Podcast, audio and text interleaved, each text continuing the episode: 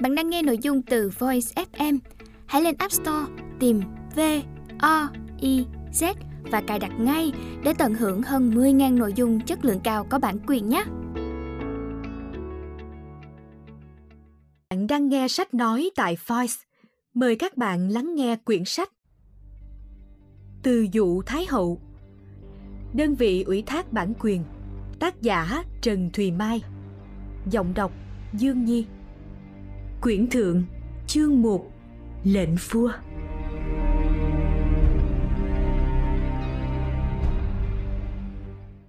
Buổi trưa hôm ấy, cả nhà quan tham tri Phạm Đăng Hưng náo loạn lên vì một lệnh khẩn cấp từ triều đình ban xuống.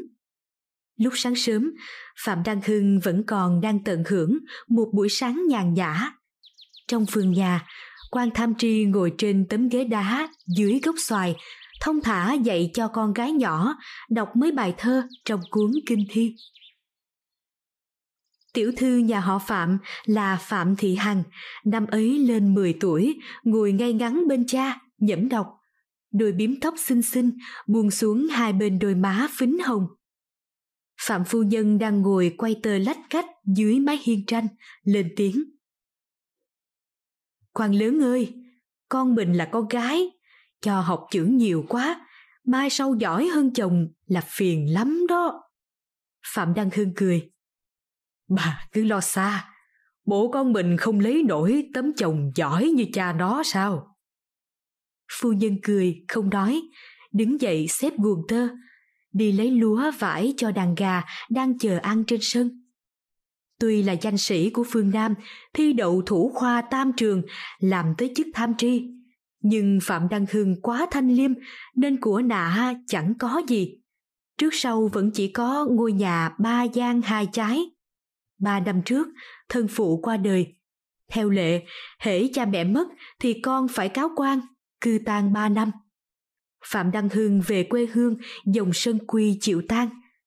Số lương hàng tháng đã ít lại bị cắt giảm càng ít hơn. Vì vậy Tiến là nhà quan lớn nhưng chẳng thuê người hầu, mọi việc phu nhân đều tự mình cán đáng. Nhìn đàn gà xúm xích mổ thóc trên sân, bà nhắc chồng. Ngày mãn tang thân phụ mình sắp đến rồi đó. Việc cổ bàn, quan lớn định mời những ai, để tôi còn lo liệu. Việc lễ nghi cốt ở lòng thành, mình chỉ mời bà con trong họ và những chỗ tình xưa nghĩa cũ Phu nhân liệu cơm gắp mắm giúp tôi. Phạm phu nhân ngần ngừ. Tôi nghĩ đằng nào cũng phải mời quan phủ Tân Bình, rồi quan huyện, rồi chức sắc trong vùng. Quan lớn là bậc triều quan, không giao du với quan tỉnh sở tại, người ta lại nói mình cao ngạo. Phu nhân chưa dứt lời, Phạm Đăng Hưng đã lắc đầu ngay lập tức. Thôi thôi, Mấy cái chuyện giao đãi đó không có cần đâu. Đừng làm theo cái thói thông thường, cái thói vô đạo. Đem việc thờ cúng cha mẹ ra làm cớ để mời mọc su phụ nhau. Phu nhân không dám cãi, nhưng trong lòng phân vân dữ lắm. Đến thinh hồi lâu, bà mới hạ giọng thăng thỉ, thổ lộ nỗi lo thầm kín trong lòng. quan lớn mấy năm nay về Nam Cư Tang, chức cũ đã có người ngồi, phải chờ bổ nhiệm chức mới. Mình về đây xa xôi, lại không giao du với ai, không có lễ vật thư từ gì. Ở đây quan tỉnh không nhắc, ngoài kinh đô bộ lại họ cứ lờ đi, thì uổng phí thời giờ của quan lắm. Bổ nhiệm quan lại là phận sự của triều đình, chẳng cần mình phải lo.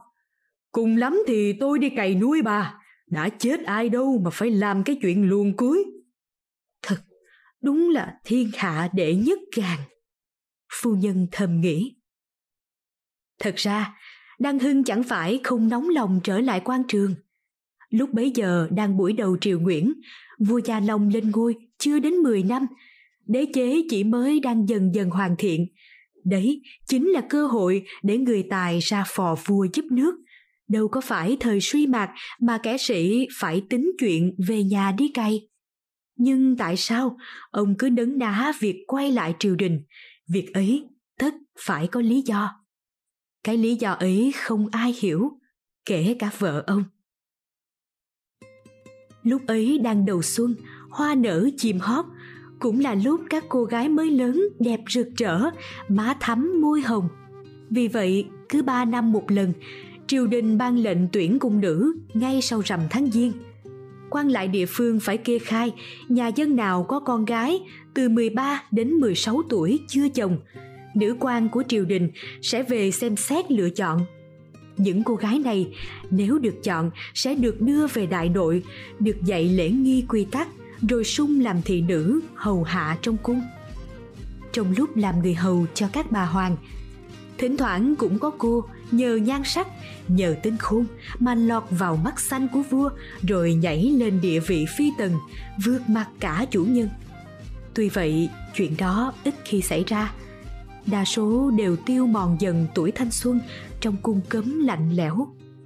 Mặc dù được trả lương bổng hậu hỷ, cha mẹ ở quê được miễn siêu dịch, nhưng người cung nữ phải xa lìa nhà cửa quê hương, ít nhất cũng 10 năm sau mới được quay về. Chính vì vậy mà vào dịp cuối đông, các nhà dân có con gái đều đua nhau gả con để thoát cái lệ tuyển cung nữ. Cứ sắp đến Tết Nguyên Đán là pháo đã nổ rộn ràng khắp nơi. Lâu dần, tháng chạp đã được dân gian mặc nhiên xem là mùa cưới.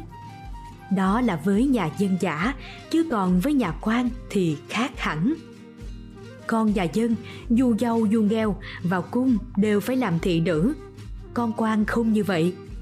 Ngoài triều đình quan tước chia thành cửu phẩm từ thấp đến cao, thì các tiểu thư khi nhập cung cũng mặc nhiên theo chức phẩm của cha mà được xếp vào chính bậc cửu giai. Cao nhất là nhất giai phi, thấp nhất là cửu giai tài nhân. Dù cao dù thấp, với nhà quan, có con gái tiến cung là một vinh dự lớn. Chẳng những là vinh dự mà còn là mối lợi trông thấy trước mắt ít nhất, con mình ở trong cung thì không có quan trên nào dám đè ép hoặc lấn lướt mình. Thứ hai, nhiều quan chức ranh ma khéo léo ỷ vào việc con gái mình ở gần mặt trời. Họ kết giao với những chỗ quyền thế rồi chạy cho người ta việc này việc nọ cũng thu được bao nhiêu mối lợi. Vì vậy các quan đua nhau chạy chọt cho con gái mình nhập cung bộ hộ và tôn nhân phủ nhận quà biếu từ các quan lớn nên đã dần dần điều chỉnh tuổi ứng tuyển của các tiểu thư thấp xuống rất nhiều. Đầu thời Gia Long là 13 tuổi, nhưng đến nay nhiều tiểu thư chỉ cần lên 10 đã được đưa vào danh sách.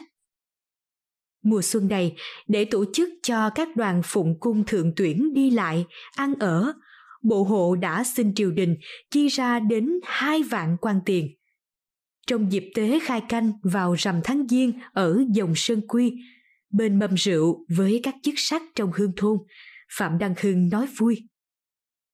Ba năm trước Hưng còn tại chức, lãnh nhiệm vụ thanh tra kỳ thi hương. Toàn thể chi phí cho kỳ thi chỉ hơn một vạn. Xưa nay vua chúa lên ngôi, thường lập tức ra lệnh tuyển mỹ nữ, còn sớm hơn xuống chiếu cầu hiền tài. Hèn chi ngày xưa, nước Khổng Tử đã than, ta chưa thấy ai yêu đạo đức hơn yêu sắc đẹp. Bây giờ hưng ngẫm lại, thấy đúng lắm. Câu nói đùa trong lúc trà dư tửu hậu, ai ngờ lại truyền miệng đến tai quan phủ. Quan phủ lấy làm sợ hãi, vội báo lại với tổng trấn gia định thành.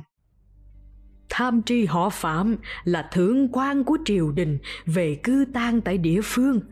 Bỗng dưng lại có lời nói bất kính với hoàng thượng hạ quan là bậc dưới, không biết xử lý thế nào, nên phải trình lên đức ông tổng trấn. Lúc đó chức tổng trấn thành gia định, được xem như phó vương, thay mặt vua toàn quyền sinh sát trong cả miền nam.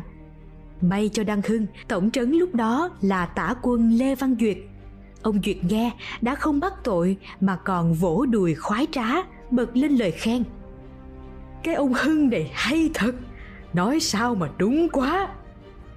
Quan phủ nghe vậy, vội vân vân dạ dạ không dám cãi. Trong lòng quan lo âu, sợ e đăng hưng biết được chuyện mách lẻo này sẽ đem lòng ghét mình. Vì vậy, để vớt vát lại, quan lập tức làm một cử chỉ thịnh tình, đặc biệt cho nhà họ phạm, đưa phạm tiểu thư vào hàng đầu danh sách tuyển phi. Thịnh tình này không ngờ lại làm Phạm Đăng Hưng chết điếng. Cái vinh hạnh đưa con vào cung lại là chuyện mà ông thiên hạ đệ nhất gàng này sợ nhất. quan lớn ơi, tôi lo lắm. Lệnh vua đòi mà không tuân, đội triều đình có bắt tội con gái mình không? Phu nhân than thỉ hỏi chồng. Bà đừng có yếu bóng vía. Hoàng đế đã ngoài 50 tuổi, trong cung đông đúc lắm rồi. Thực tâm cũng không chí thú cái chuyện tuyển phi này đâu. Có điều mấy ông quan, ai cũng đại đỉ tiến con vào cung, nên ngài mới phải chiều theo thói thường đó thôi. Thì đó, có con làm phi tần là danh giá cả nhà, người ta ai cũng ham, mà sao quan lớn lại không chịu? Bà ơi, ai ham kệ họ, chứ tôi không có chịu đem con làm cái mồi mua danh kiếm lợi đâu. Mình chỉ có một đứa con gái, tìm người hiền lương tài giỏi mà gả, chẳng hơn là đem đung vào cung cấm thui thủi lạnh lẽo sao.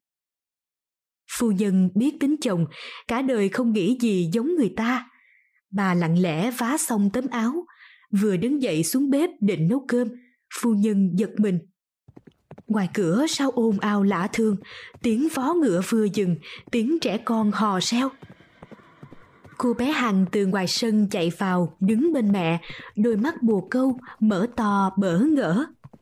Một đoàn nha lại đang dừng ngựa trước ngõ, láo nháo kéo vào nhà, tống đạt công văn. Phủ Tân Bình vừa nhận được thánh chỉ, lệnh truyền lập tức đưa tham tri Phạm Đăng Hưng ra kinh đô. Phu nhân ôm mặt kêu lên. Chết rồi, tôi nói có sai đâu triều đình bắt tội, quan lớn có làm sao thì thiếp chết mất. Thời ấy, vua là tối thượng, vua là cao nhất rồi mới đến cha, chữ trung cao hơn chữ hiếu. Phạm đăng hưng không kịp làm lễ đại tường mãn tang cho thân phụ, vội vã lên đường ra phú xuân. Trước lúc ra đi, ông dặn lui dặn tới. Nhất định phu nhân phải giữ con ở nhà, không cho tiến cung dù ai có thúc ép bao nhiêu cũng không nghe. Đâu ai biết vì sao triều đình lại bắt phạm đăng hưng phải băng bộ ra đi như vậy? Chẳng phải như phạm phu nhân lo lắng, vua bắt tội vì trái lệnh, nhà vua đâu có quan tâm đến việc cõng con nơi xa xôi như thế. Nguyên nhân trực tiếp khiến nhà vua gọi đăng hưng lại là một chuyện nhỏ trong cung, hay nói cho đúng là từ trong ngự trù nơi chuẩn bị đồ ăn thức uống cho hoàng đế. Nói cho chính xác hơn thì là câu chuyện về một người nữ tỳ. Hết chương 1 lệnh vua.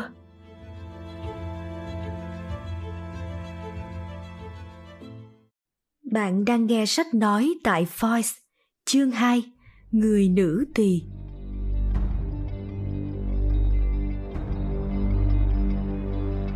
Hôm ấy trong bếp hoàng cung, nô tỳ hạnh thảo đang lúi húi ngâm nếp, đãi đậu, chuẩn bị sáng mai nấu món xôi ngũ sắc dân vua.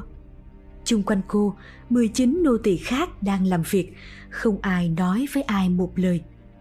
Theo lệ thường, từ sau giờ tuất, tất cả thái giám, cung nữ, cấm binh đều phải tuyệt đối im hơi nín tiếng vì vậy, Hạnh Thảo giật mình nghe tiếng gọi khẽ của bác Quảng Kim, đội trưởng.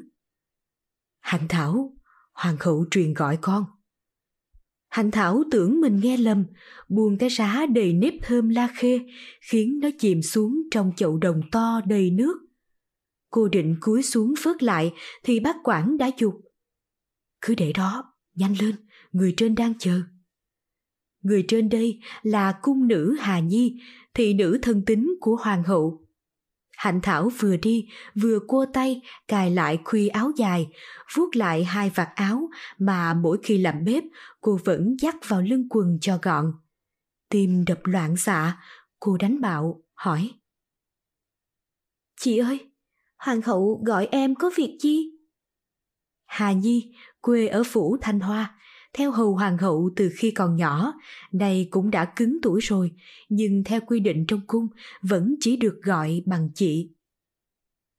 Ta đâu dám bếp xếp, đắc tội với bề trên. Hà Nhi vừa bước nhanh vừa lắc đầu. Hành Thảo càng thêm hoang mang. Chợt Hà Nhi quay lại hỏi nhỏ. Có phải cô chính là người làm món bánh gai hôm qua trong tiệc mừng sinh nhật Tam Phi? Hành Thảo ngớ ra một lúc mới nhớ. Hôm kia, bác Quảng Kim, đội trưởng đội thượng thiện đã gọi cô, bảo là hoàng hậu sai làm tiệc sinh nhật cho Tam Phi Ngọc Bình. Tam Phi là người được hoàng thượng sủng ái, tiệc này hoàng thượng đích thân làm chủ yến, nên bề trên đã dặn phải làm thật đặc biệt. Hạnh Thảo mới vào làm nô trong ngự trù được hơn nửa năm. Ban đầu cũng chỉ được bác Quảng Kim giao cho việc rửa rau, xách nước lặt vặt thông thường. Dần dần bác phát hiện ra, không biết do trời phú hay do học của ai, người nô tỳ này có tài nấu nướng khác người, món gì quý lạ đến đâu cũng biết.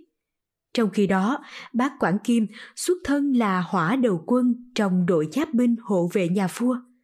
Thắng trận về Kinh Đô, các quan cứ tính theo công trạng thời chiến mà phong chức tước.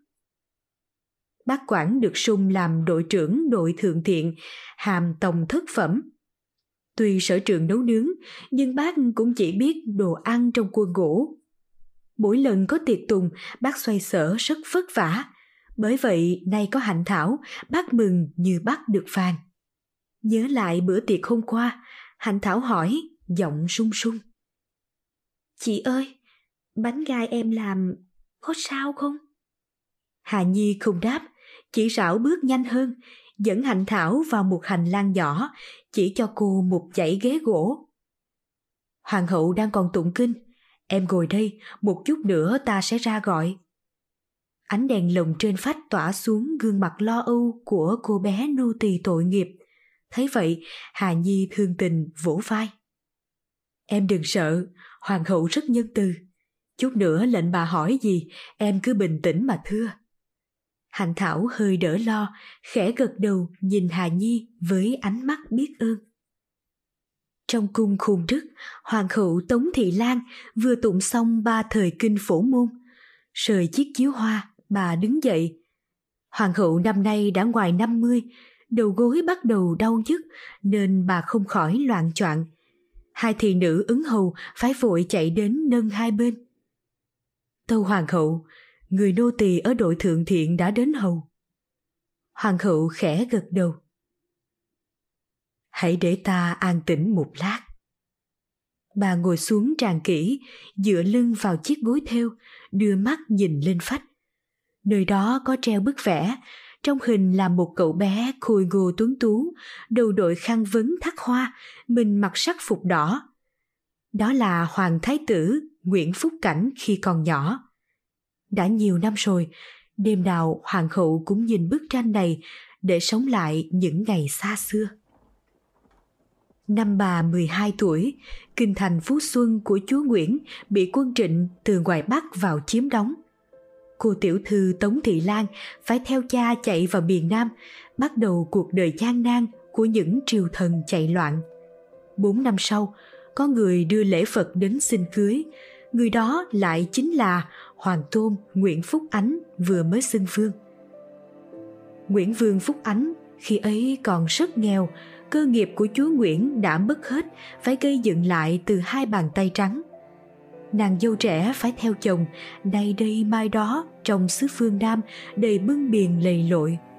Hoàng tử cảnh đứa con đầu lòng của hoàng hậu ra đời trong những ngày tháng long đong mà vô cùng hạnh phúc ấy hoàng tử cảnh. Đứa con thân thương, giờ đây đã thành tro bụi, chỉ còn lại linh hồn trong di ảnh. Mỗi đêm, sau thời kinh tối, lúc nào hoàng hậu cũng dành thời gian lặng ngắm bức tranh này. Một hồi lâu sau, hoàng hậu mới dời mắt, vẫy tay. Hai thị nữ chầu hầu, đồng loạt lui ra. Ngoài cửa, hà nhi vén màn, ra hiệu cho hạnh thảo tiến vào quỳ lại. Hoàng hậu nhìn chăm chú người nữ tỳ trẻ tuổi. Khuôn mặt thiếu nữ hiền hậu, đoan trang. Ánh mắt e dè, phản phất buồn. Một người nữ nô, thân phận thấp hèn, công việc lam lũ, sao lại có dáng dấp thanh mảnh như thế này? Các món ăn trong tiệc hôm qua, có phải chính tay con làm không? Hoàng hậu hỏi. Dạ tâu lệnh bà, chính con. Ta gọi con đến đây là để ban khen. Lâu nay mỗi bữa, Hoàng thượng chỉ dùng chút ít ngự thiện mà rất ít khi vừa miệng. Tiệc hôm qua thật đặc biệt, ngài rất vui lòng. Hạnh Thảo như trút được một gánh nặng, đôi mắt vốn u buồn chợt sáng lên, rạng rỡ. Con xin tạ ơn lệnh bà. Hoàng hậu gật đầu. Ta muốn con ở lại cung khung đức, làm đầu bếp riêng cho ta. Ờ, tâu... Hạnh Thảo ngạc nhiên, chới với. Từ lúc vào cung, cô chỉ biết một góc ngự trù, gian nhà ngói rộng thênh ám khói. Bây giờ mình sẽ vào ở trong tòa điện cao quý này ư? Nhưng ở ngự trù hay ở cung vàng điện ngọc, phận nô tỳ liệu có khác gì không? Cô ngẩn người ra, còn đang suy nghĩ thì Hà Nhi đã nhắc. Còn băn khoăn gì nữa, mau tạ ơn hoàng hậu đi.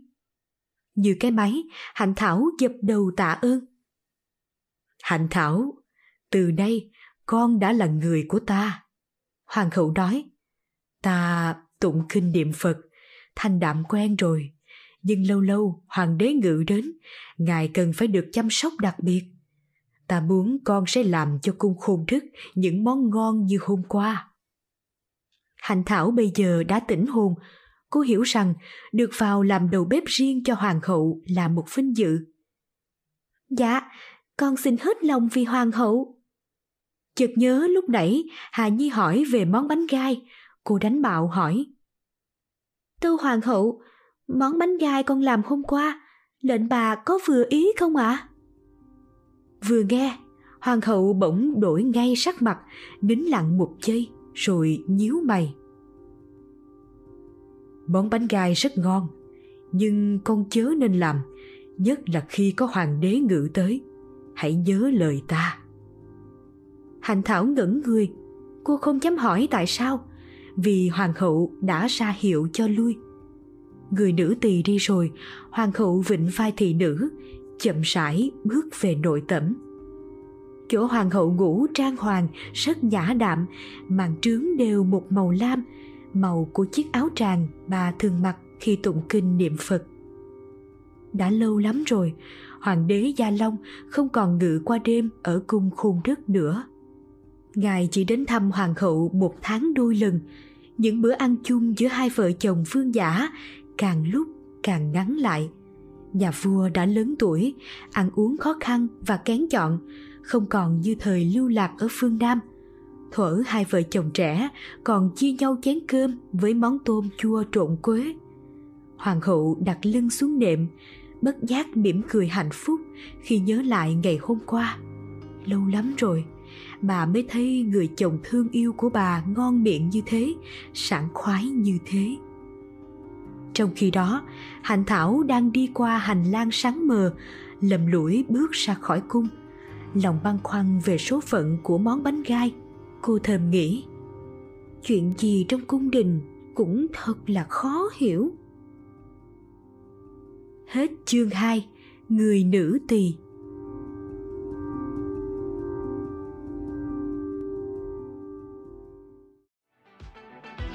Voi FM Ứng dụng sách nói chất lượng cao Kho sách nói lớn nhất Việt Nam Từ các tác giả sách bán chạy nhất Cùng nhiều thể loại nội dung khác Podcast sách tóm tắt, truyện thiếu nhi, thiên và ngủ. Chia theo các hạng mục dễ tra cứu và được thể hiện qua các dòng đọc mượt mà. Hẹn giờ tắt để nghe trước khi ngủ. Điều chỉnh tốc độ nghe phù hợp với bản thân. Tải xuống để nghe không cần mạng. Chế độ lái xe, thao tác đơn giản và an toàn. Gần 20.000 người đã sử dụng và hài lòng. Còn bạn thì sao? Tải ứng dụng Voi FM trên App Store hoặc Google Play để được nghe thử miễn phí ngay hôm nay. Voi FM, lắng nghe mọi lúc, bên bạn mọi nơi.